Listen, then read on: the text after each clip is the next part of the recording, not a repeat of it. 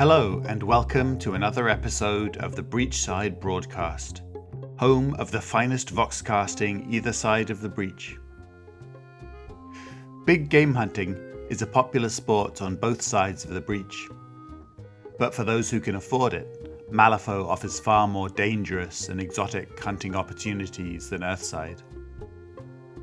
Lord Justin Cooper is one of the most celebrated huntsmen of his generation and is no stranger to dangerous game.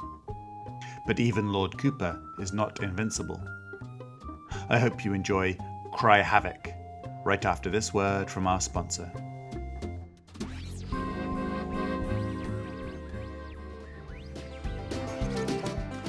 This episode of the Breachside Broadcast is brought to you by Harold Fitzroyce's Hunting and Guiding Services. Anyone can shoot a lion or an endangered rhinoceros, but only truly exceptional hunters have what it takes to bag a slate ridge mauler or a saber-toothed Cerberus. Contact Mr. Fitzroyce today to test your mettle against the most vicious beasts either side of the breach.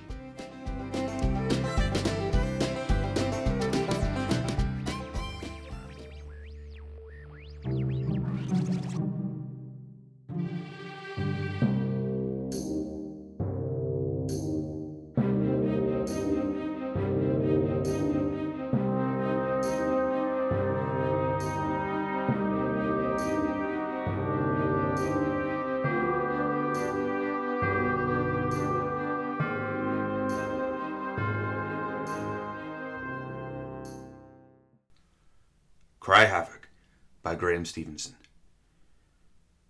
Happy birthday, sir, exclaimed Poultice. Lord Justin Cooper regarded the twitching basket with reservation. He noted that the wicker was not in the least bit wine or brandy shaped, nor did it appear to have a recognizable caliber, but he dutifully lifted the cloth cover, as it would not do to seem ungrateful to one's men. He was immediately assailed by two small, furry missiles. One latched its mouth around his outstretched hand, the other went for his boot.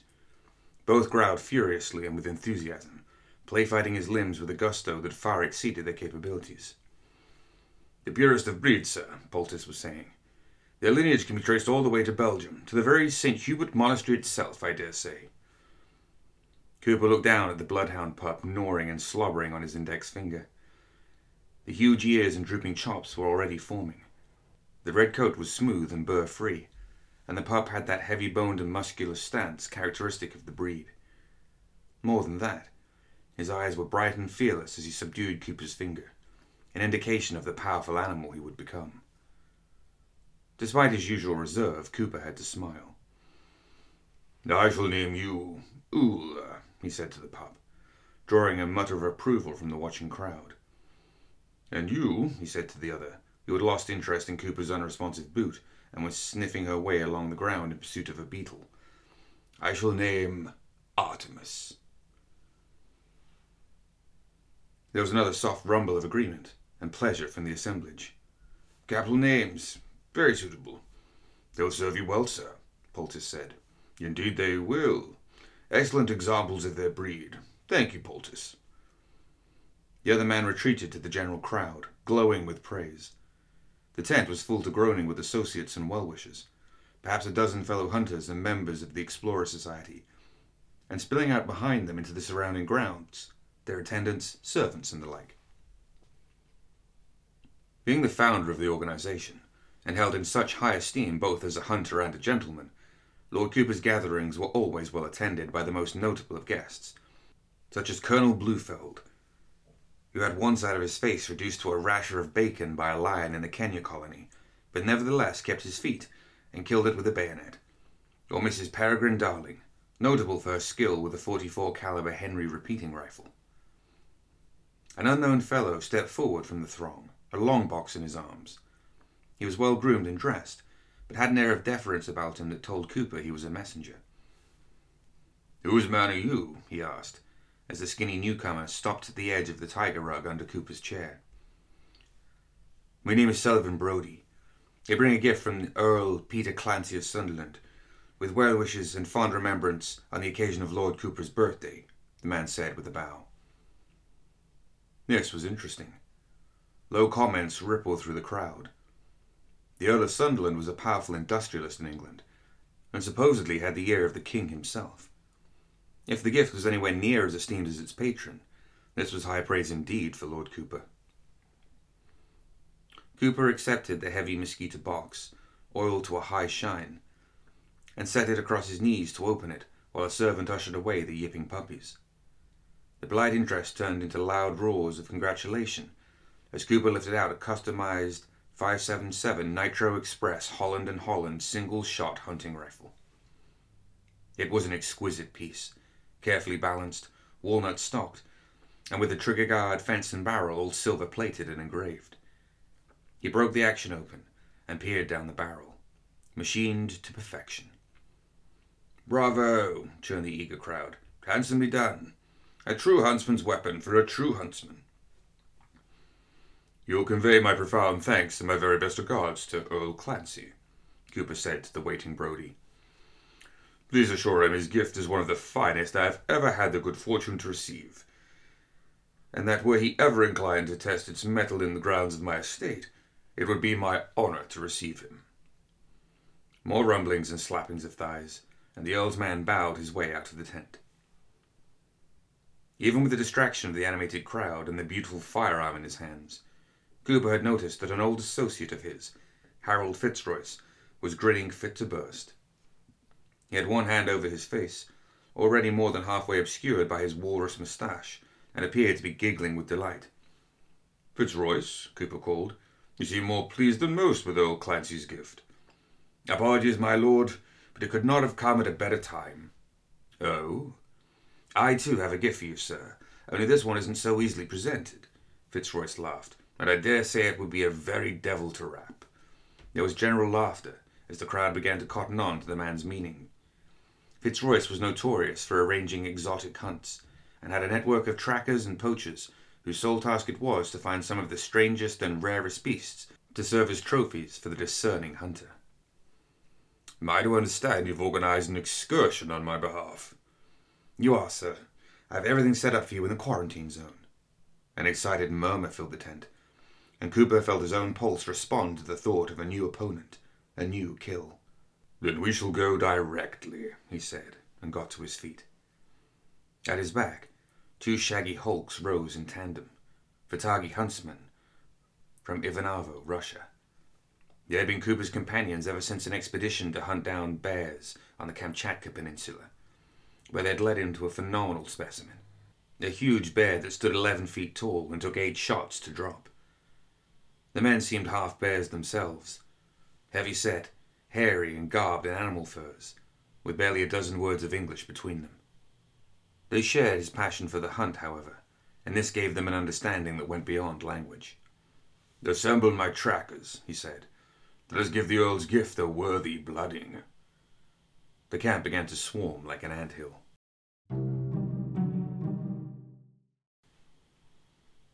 The expedition into the quarantine zone was larger than Cooper would normally have permitted. But as it was his birthday, there was an understandably large number of well wishers, keen to see him make use of his new rifle. The ruins deadened the spread of sound or scent far better than a savanna or even a forest would, so it gave scant advantage to his prey. Just what he was facing became foremost in his mind as they rounded a wall of black brick and came upon a small plaza sporting a tall iron cage. The spectacle of such a large quarry would have been impressive, but the twisted and empty cage with the scattering of dead manservants around it was far more so. Great Scott! Fitzroyce exclaimed, running forward. The beast has escaped! Rather than causing frustration or alarm, this only heightened Cooper's anticipation. He fingered the bent bars and extracted a tuft of matted brown fur, while Fitzroyce ran about, shouting orders to search the area and pick up the animal's tracks. They were not difficult to find. Bear? ventured Poultice, crouched over a broad, five clawed blood print on a flagstone. Too large, Cooper counted, seeing another track in soil further on. The track was driven deep into the earth by a tremendous weight.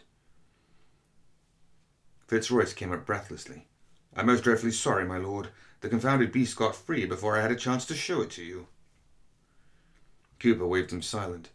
On the contrary, my dear fellow, this only adds to the game. His Vitagi hunters appeared at his side. Warren had the Earl's rifle over his shoulder, and wordlessly handed it to Lord Cooper. Let us begin. The creature had not gone far. They came up on it in an alley, several hundred yards from the plaza, crunching on the upper torso of a luckless manservant. Superficially, it resembled a bear, but it was far too large and muscular. It had six limbs, four of which were engaged in pulling apart the manservant's remains. Tusk like spines projected through its thick brown fur, each as long as a man's forearm. A slate ridge mauler.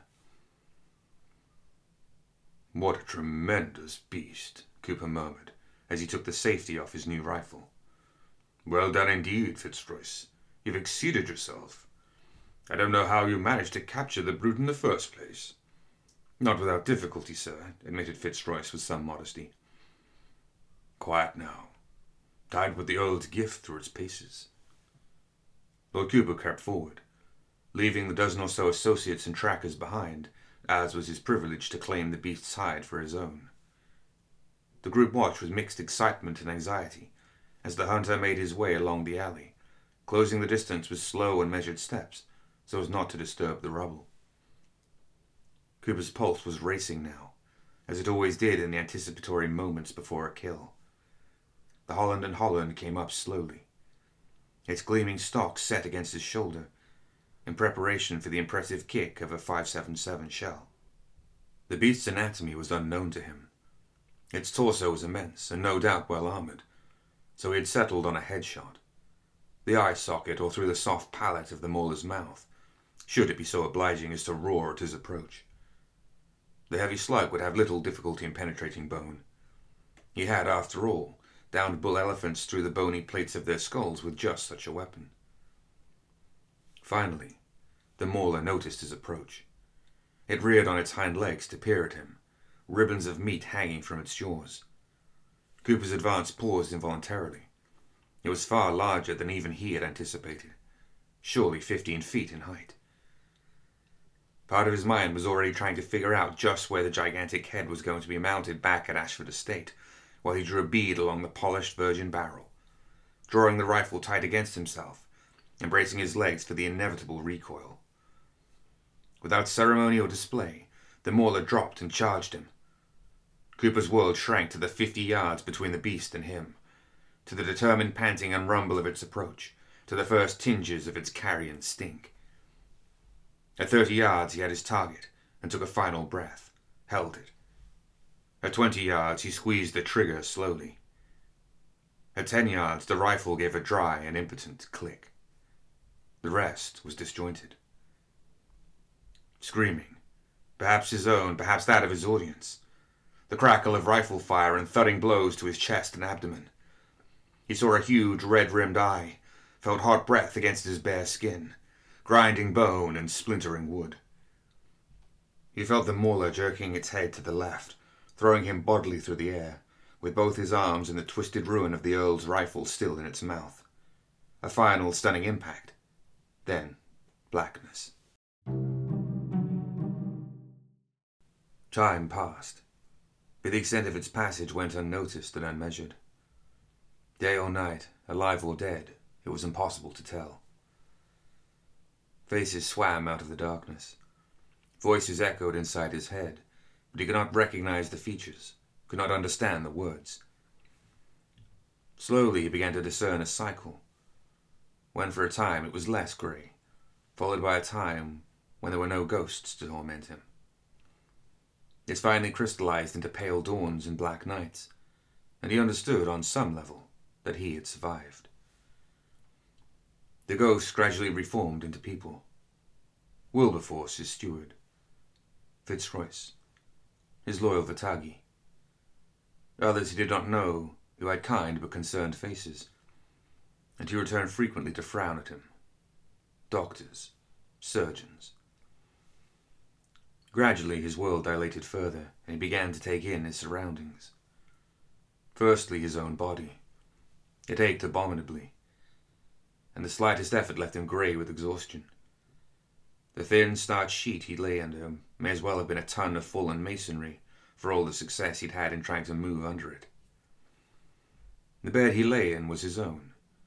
He recognized the carved corner posts as those he purchased from a merchant in Florence, as was the room. He had commissioned Walter Crane to provide the tiger and long grass motif for his bedroom wallpaper, and looking at it now made his trigger finger itch. So he was back in Malifaux City, at Ashford Estate. That gave him some comfort at least.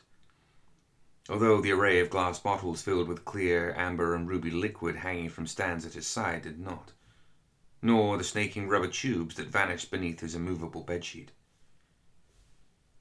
The door connecting to his servants' quarters opened, and Fitzroy stepped through. He had a newspaper folded under his arm, and humming softly under his breath, made his way to the high-backed wing chair in the bay window in a manner that suggested he'd been following this routine for some time. His friend had just about settled down with the paper when Cooper spoke. Water. Fitzroyce almost swallowed his moustache in surprise, but hurried to comply, and gingerly poured a bit of water into his dry mouth from the jug and glass at his bedside. My Lord Cooper, how do you feel? Fitzroyce asked, as soon as he felt it prudent. Cooper had no time for platitudes. How long? Eight days, sir. We thought you might have been partially awake yesterday. At least your eyes were open. We did not reply when we spoke to you. Cooper absorbed this slowly. The rifle, he said at length. Fitzroyce's expression hardened, and he looked like there was bitter news to be delivered. It was no misfire, sir. We retrieved the weapon, and despite the damage, it was quite clear. The firing pin had been sabotaged. Cooper was already wearied by this short exchange, but he had to know the rest, and he fixed his subordinate with a glare. Your Vatagi were able to retrieve the messenger, Mr. Brodie, before he left the camp. As it turns out, during the subsequent inquiries, it came to light that Captain Burridge had been to Sunderland Castle and had met the Earl, and more importantly, Mr. Brodie. A fat, jovial man, and really nothing like the scoundrel that delivered the Earl's rifle. Further questioning proved fruitful. Before the impostor expired, he admitted that his real name was Silas Everidge, and that he had been tasked with intercepting the real Mr. Brodie to dispose of him and commit the aforementioned sabotage on the gifted rifle. Fitzroy pulled uncomfortably at his collar, but Cooper knew what was coming next. The Vatagi was successful in prying the name of Mr. Everidge's employer from him before the end. They were very thorough. The Beast Man, Cooper croaked. Indeed, sir. Marcus was the assailant named. There was no love lost between Lord Cooper and the elusive master of beasts. Rumours and warning had been circulating since Cooper's first arrival in Malifaux of Marcus' virulent disapproval of his profession and activities, and he knew it was only a matter of time before they came into conflict. With the arrival of the Earl of Sunderland's man and his notable present in time for Cooper's birthday celebration, it would have been too sweet an opportunity for him to resist. What better comeuppance for a notorious hunter than to die at the hands of the very beast he sought to slay? The damage? he asked. Fitzroyce made a show of getting a doctor. Protesting wasn't really his field of expertise, but Cooper's baleful glare drew out the truth. The mauler took your arms, he said eventually. Your body was badly gored, and when it threw against the wall, it smashed your left leg and your skull took a frightful knock. The doctors had to remove much of, of what was left of your injured limbs due to gangrene and a number of your inner vitals. He indicated the hanging rubber tubes and glass bottles. They've been keeping you fed and watered through pipes. It's astonishing you've recovered this far, actually. Fitzroyce tried to sound jaunty, touching his forehead. They even put a steel plate in your skull where the fall broke it. Always knew you were hard-headed, sir, but I say. Cooper looked down, and for the first time realized how empty the bed seemed, other than the central hump of his torso. He could still feel his limbs, but they were gone now, and with them all the things that he loved best hunting through grassland and forest, across plain and prairie, the weight of a rifle in his hands, the wild land under his boots. He brooded. Was that it then? Was that to be the end of Lord Justin Cooper, gentleman hunter and founder of the Explorers Society? A useless stump in an empty manor, living out his last days in ignominy. He would have balled his fists, if he still had them. Leave me, he snarled. Fitzroyce bowed and left him to his thoughts. Some days passed, and Cooper's mood grew darker as the true extent of his remaining capabilities became clear. He had always been fiercely independent, and each new day brought fresh humiliations to be heaped upon him spoon feedings, dressing changes, bed baths. The doctors congregated frequently at first, producing his stumps, muttering about redirected blood flow and suture grouping, poring over what was left of his body with barely a thought for the man that was trapped within it. The nurses were worse. Professional smiles and professional detachment, breezy and cheerful and vacuous. They continued to tend their helpless charge long after the doctors had lost interest, in much the same way as the maid continued to dust and polish the other useless ornaments of the house. His respites came in the form of Fitzroyce, Poultice, and his Vitagi. He still regarded him as the man he had been before this calamity, and his bloodhound pups, who loved him unconditionally, whether he could pat them or not. Something Fitzroyce had said about the metal plate in his head would not leave him. The phrase lodged in his subconscious, and when it had germinated into a hope, he called his most trusted attendants together for a proposition. They gathered one evening in his bedroom. A fire had been lit, even though it was barely autumn. Cooper felt more vulnerable to the bite of cold since his accident.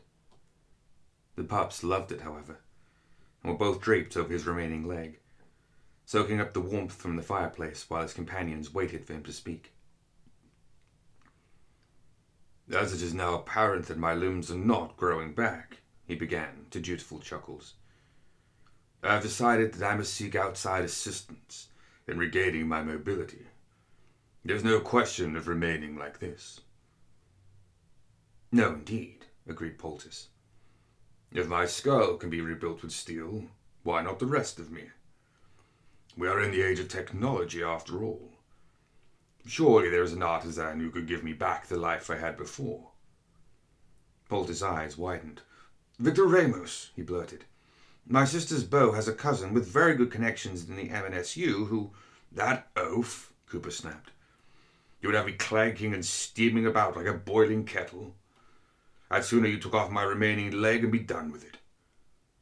They fell silent for a moment. Well, began Fitzroyce cautiously, I may know of another. A maestro with machinery, no doubt, though he is a bit of a recluse. There's no telling that he would accept, sir. If he is as good as your word, Fitzroyce, then money is no object. Find him and bring him here. Cooper instructed him to make all the necessary introductions and to have him brought to Ashford Estate as soon as possible.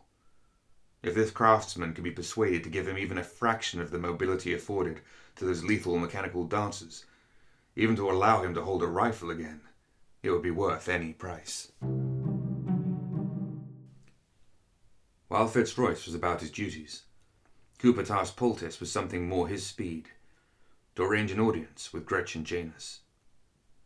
She arrived within the week and masked her shock at his diminished appearance well ever the diplomat. He sent Wilberforce down to the kitchen for refreshments to give them privacy, and offered her a seat. I was greatly saddened to hear of your accident, Justin, she said. As was I, he commented dryly. It's no small thing to regain consciousness and find oneself half the man he was before. You must forgive the tardiness of my visit, but I was in the Westlands, an expedition to the stone tombs. I only returned to the city very recently. Your man Poultice found me the day I arrived and gave me the dreadful news. Quite all right. In fact, that's partly why I asked you to come. She waited for him to elaborate. The box by your elbow, he prompted. She gave it a curious look, then opened it. The society key. He'd had Wilberforce dig it out earlier in the day. In my present condition, I find my ability to lead the society is somewhat compromised. I'm taking steps to remedy the situation, but it may take some time, and there is no guarantee of success. Surely, when your strength has returned, you will be able to resume your duties, she argued. But he had seen her expression when she first saw the key, and knew he had made the right decision. It is more than that, as I think we both know. My proclivities and the purpose of the Explorer Society have diverged as of late. I shall retain my membership, of course, and the position of seniority, but I feel that you are far better suited to guide us forward. You understand the central premise of pushing back the veil of the unknown and dividing the cultural richness of those new lands to augment our own. To his satisfaction, Gretchen closed the box and placed it on her lap. You're very kind to say so, Lord Cooper. I humbly accept your proposal. Together you and I can unravel the mysteries of both worlds. Good. It's settled then. I'm certain you will prove most efficacious, Cooper said. And you, she asked. These remedial steps you mentioned. Cooper offered a grim smile. All in good time, my dear. All in good time. A few days after Gretchen's visit, Fitzroyce brought him the artisan. He seemed humble enough at first. An old and slightly diminished man in unassuming garb, with clipped grey hair around a high crown. When he looked closer, however, Cooper saw the deep intelligence in his eyes, and the long, skilful fingers folded politely across his middle. Mr. Vincenzo Campagnola, Wilberforce announced. Your servant, sir. The man bowed. I am exceedingly grateful to you for accepting my invitation, Mr. Campagnolo, Cooper responded. You're a tough man to find. Campagnolo feigned a smile and nodded. One can get lost in one's work. Yes, of course, Cooper agreed. My good man, Harold here, has told me much of your craftsmanship. A maestro of machinery, he says. Fitzroyce nearly blushed. It was clear from the artisan's expression that he'd already guessed Cooper's intent. And how could he not? A limbless man abed, confessing his admiration for his capabilities, it was the most obvious thing in the world. But so much the better. Cooper was eager for the man's answer. Mechanisms, Campagnolo said. The illusion of life, but wholly artificial. Not the fusion of flesh and steel. You feel such a fusion would be impossible. On the contrary, sir, Campagnolo said with a flash of a smile, there and gone in the blink of an eye. His long fingers rippled. Such an undertaking would represent a higher art form, a marriage of man and machine, and be superior to both. Cooper grinned. Then, sir, may I press upon you to accept a commission? A most intriguing proposal, Campagnolo said. I myself know something of you, Lord Cooper. If the many impressive mounted heads and trophies are indication of your greatest passion, then this work will require not only a return of your locomotive faculties, but an augmentation of your physicality. An augmentation of sufficient precision that you may rely unthinkingly upon the instincts your brain already possess, secure in the belief that your new body will express them. Cooper agreed wholeheartedly. Much depended on the final second of a hunt, when body and mind had to be in perfect unison to bring down the charging prize and avert calamity. There was no greater example of that belief than his present predicament. I believe this fusion you seek may be achieved, Campagnolo said. I confess that the proposition to remake a living man using my skills appeals to me greatly. I warn you, however, that this goal cannot be attained quickly, nor without great cost. I assure you that my finances are considerable. I will meet your price, whatever it may be. A handsome offer, my lord, though I speak not so much of the scrip as much as the labor. Campagnolo flashed another of his tiny, fleeting smiles. His teeth were very small and very white. I speak, sir, of the art of creation. A body fit for a hunter such as yourself cannot simply be hammered out of iron plate. We're not building a steam shovel for the Union. Cooper snorted. Indeed not. Idiots. We must find the shapes in the steel, the artist continued, his long fingers moving again. It must be more than articulation and tensile strength. We must find the grace, the precision. We must form a bond, a perfect bond, between the old and the new, if either are to function. All of this takes trial, error, and above all, time. If you can make me the man I was, Cooper said, I will do anything you say. I will do that and more, Campagnolo said. I will make you better. Despite their auspicious first meeting, progress over the following months was infuriatingly slow for Cooper. He had approved the conversion of the second library into a laboratory and workshop for Campagnolo's use, along with adjoining private quarters, and the man had begun his preparations. Wagons began to arrive at Ashford Estate, and more wagons, and more again. Equipment of every description was unloaded and manhandled into the second library. Inscrutable devices of every conceivable design, as well as a bewildering array of technical equipment, lathes, presses, and the like. Bills began to flood in from mechanical distributors and factories all over Malifaux.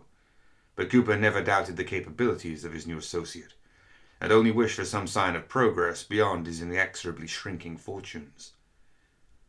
There were weeks of measurements and plaster mold making of Cooper's body. Campagnolo wanted to understand the canvas upon which he would paint. The Explorer Society alumnus bore it with as much patience as he could muster. Blueprints were beginning to appear on the walls of the library, and each time Cooper was wheeled down there on a gurney, it seemed fuller with technical equipment than the last. These blueprints, drawn in a small and exact hand, were the first real expression of what Cooper one day hoped to see wrought in metal. He was pleased that the designs were functional, robust, and pragmatic looking, having harbored quiet reservations about being presented with the limbs of a steel ballerina to be affixed onto his thick, masculine torso. When confided in, Campagnolo had laughed and said, No, my friend, we are not making a dancer. We are making a predator. There will be beauty, but in function rather than form. Around this time, the artisan began talking about an engine, a powerhouse strong enough to sustain both Cooper's vitality and the augmented body that would contain it. An explosive flurry of blueprints was followed by a period of precise construction, the building of tiny and exceedingly complex devices that would not have looked out of place in a very accurate timepiece. These components were gradually attached to one another until a mechanism was built, about the size of a melon and dense with moving parts. Once complete, Cooper was privy to an informal activation ceremony where Campagnolo inserted a glass vial holding a row of sparkling crystals that shone with a powerful inner radiance. He had seen such crystals before. Soul stones. The device came to life immediately, but there was no hissing or puffing, no rude smoke or mechanical noise. The device was almost entirely soundless and worked with ceaseless, internalized motion, glistening with light lubricating oil. It seemed both sleek and potent at once. The heart of a warrior, Campagnolo said. Other, less immediately obvious devices followed suit. Strange leathery bags, pumps, armfuls of glistening rubber tube. Cooper gave up asking the identities of each and satisfied himself with Campagnolo's explanation that while enough of his vitals had survived the mauling to sustain life in its present form, they would be woefully insufficient for a full limbed and vigorous man. Surgeries began soon after. His body cavity was opened repeatedly to allow the implanting of these new devices, in preparation for the articulated limbs that would follow and while his convalescence from each operation seemed never ending, he did begin to feel stronger and more capable with each recovery. Whatever these mechanisms were, they were working. Winter had come and gone at Ashford Estate by the time Cooper saw the first of the prototype limbs that Campagnolo was building. Another explosion of blueprints had covered the walls of the library, incongruously still referred to by that name, despite looking more like a combined hospital and factory. More surgeries followed. Campagnolo assured him that these would be the last of the laborious procedures, and were concerned with reinforcing his torso and joints, as well as fixing sockets at the shoulders and left hip for the limbs that would eventually be fitted to his trunk. These were the worst times for Cooper. Weeks of confusion and murky, drug smothered pain, while his battered body had cunningly shaped steel components bolted to his skeleton. Due to the severity of these operations, they had to be staggered to provide time to heal, and it was autumn once again before Cooper was ready for the next stage. He spent much of the time between surgeries with his dogs, Artemis and Euler. They had grown quickly, and were already exceptionally large for their breed, although they still had that ungainly manner associated with youth. Their loyalty rivaled that of his Vitagi, and their joyful and riotous behavior when allowed to visit him was a great comfort. He longed to take them hunting, to track boar and deer through the woods, to be free of this flesh prison. Their energy and exuberance were promises of what he too one day could enjoy again. Fitzroyce had secured a very reputable trainer, and the dogs were shaping up to be excellent hunting companions. Though what they seemed to enjoy most was lolling shamelessly across him at night, fast asleep and twitching while in pursuit of a dreamed rabbit. At long last came the time Cooper had been looking forward to the most. Campagnolo had been working on a fully articulated leg, and finally decreed that he was ready for initial trials. The process of attachment was painless, but it took his brain some time to get used to the sensation of having a real leg instead of a phantom limb. The first tests were made from Cooper's gurney. Interminable hours of Campagnolo's instructions. Pivot the ankle forward. Good. Now back. Good. Again. Good. Now the knee. Good. The absence of sensation was extremely strange. This test limb had no pressure sensors, and so he felt nothing, and had to affirm visually that the leg was doing what his brain told it to. The responses were initially sluggish and faltering, but after some tweaking from the artisan and practice from Cooper, they became more assured. When can I walk? he demanded. When you have two legs, was the brusque reply. I have two legs, he persisted.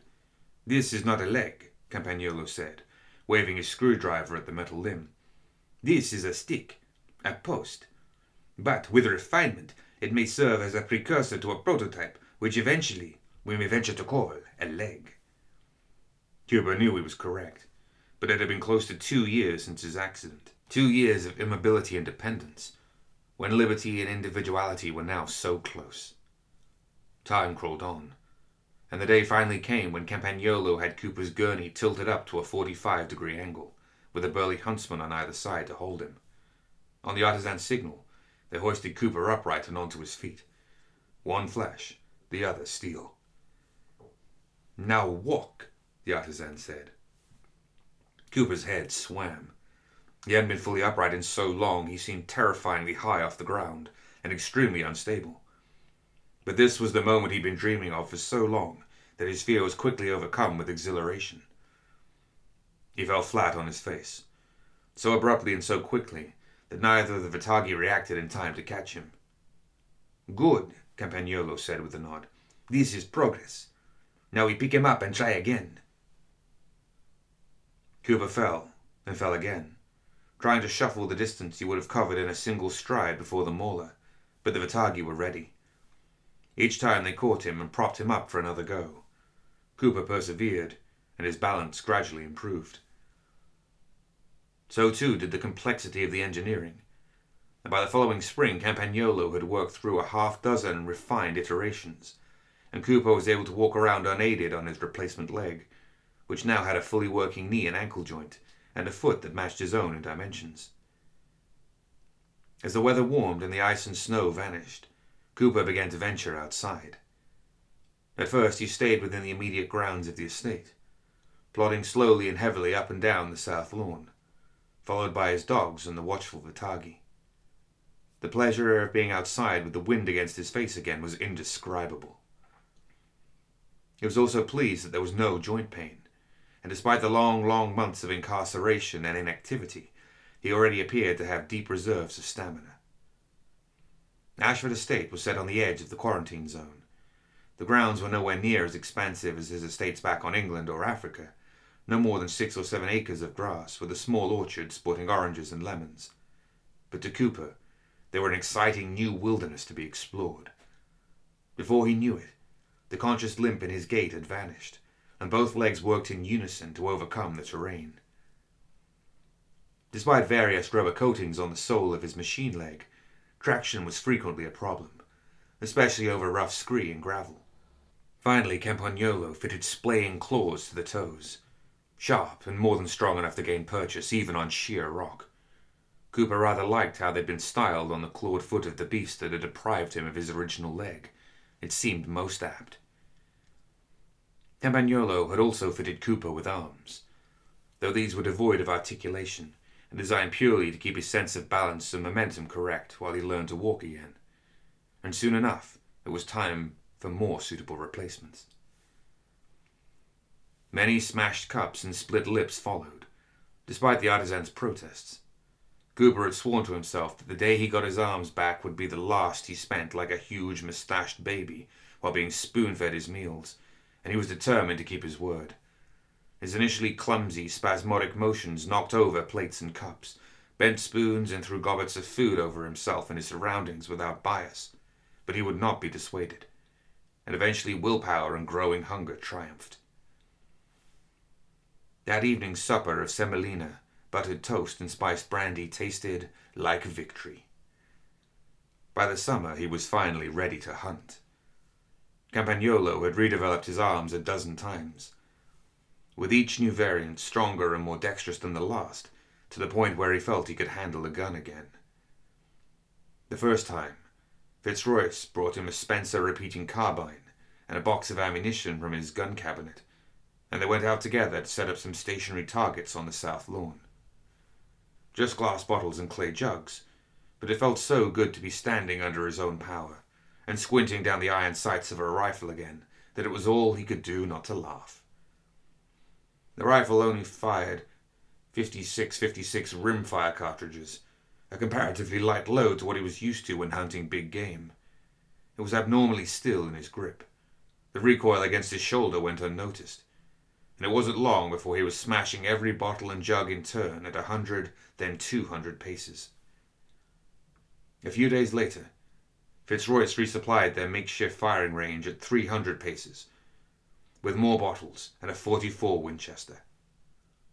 Cooper picked off every bottle, firing faster and more accurately than he could have as a normal man, and with no recoil to speak of.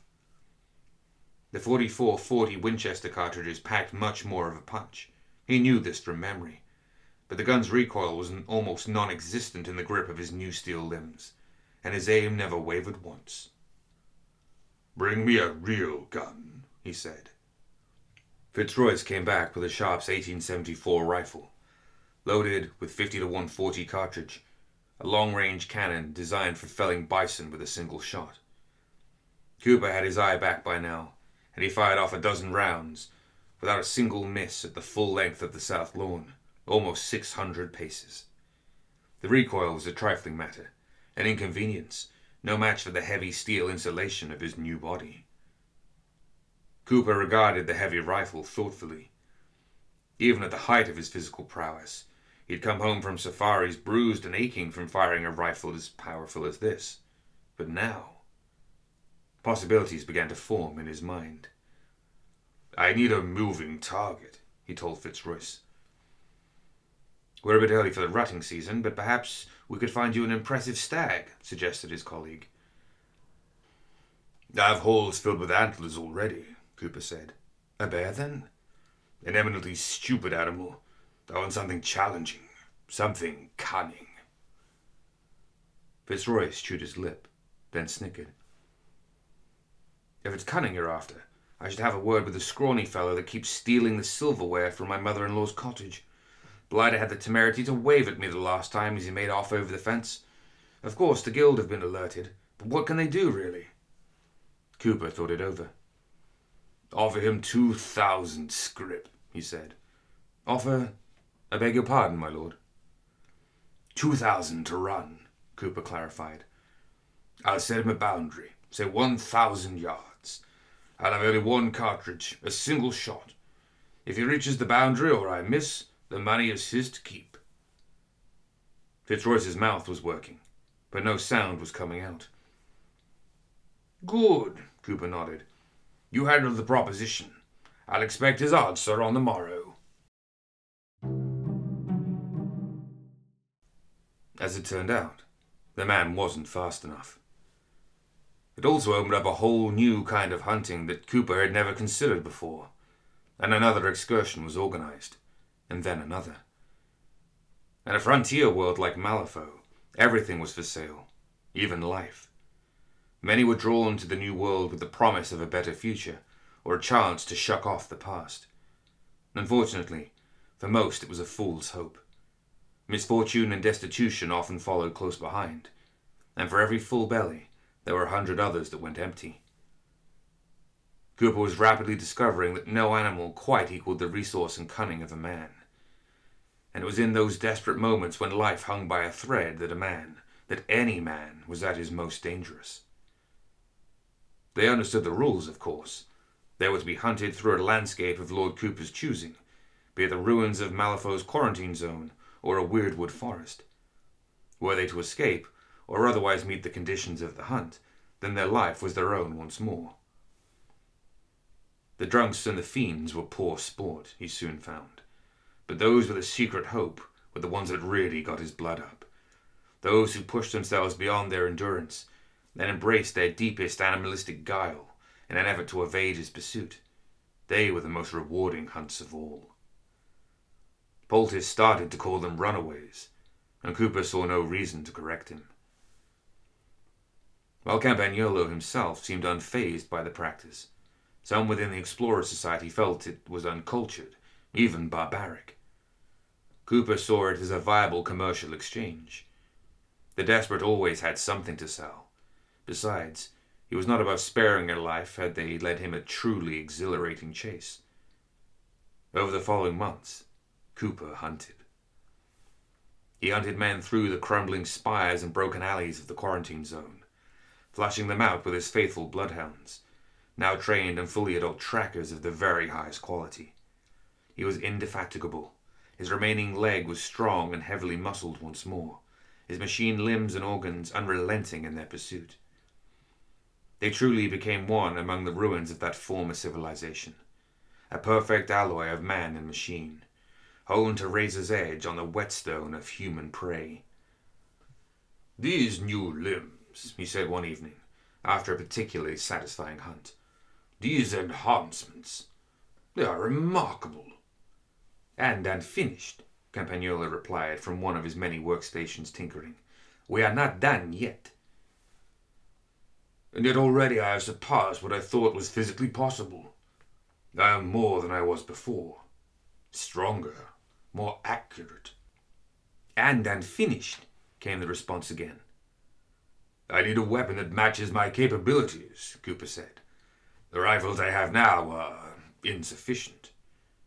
It was true enough. Even the 600 Nitro Express rifle Poultice had procured for him felt like a cork gun, where before just carrying such a weight for a single day would have exhausted him.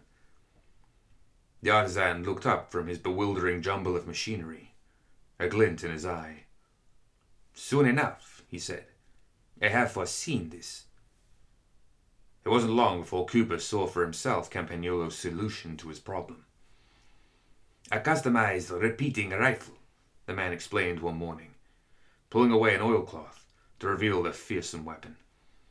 Influenced by the lever action Winchester 1873 model, but bore to a far higher caliber, as befits your new stature. It takes a custom 950 Nitro Express cartridge, which I am confident will provide satisfactory recoil and stopping power. Cooper lifted the huge gun, more than twice the mass of anything he'd handled before. Rather than being absurdly bulky, it felt comfortable and appropriate. The telescopic sight is from August Fiedler of Austria, but you can replace this with something of your own choosing, of course, Campagnolo continued. I also took the liberty of incorporating a retracting blade under the forestock here. The rifle is cast from such heavy gauge steel that it seems remiss not to provide an enhancement that would benefit from your prodigious new strength. Of course, Cooper muttered absently, setting the giant cannon to his shoulder and sighting experimentally. One hundred rounds have been pressed already, with more on order, so you should feel free to field test it immediately while I turn to other matters. And field test it Cooper did. The weapon was astonishingly powerful. Quite apart from the deafening noise when discharged, the large caliber rounds smashed through brick and steel with equal disregard and left melon sized holes in everything they hit. No elephant, rhinoceros, or even a Slate Ridge Mauler would be able to withstand such a massive impact. Cooper immediately went on safari.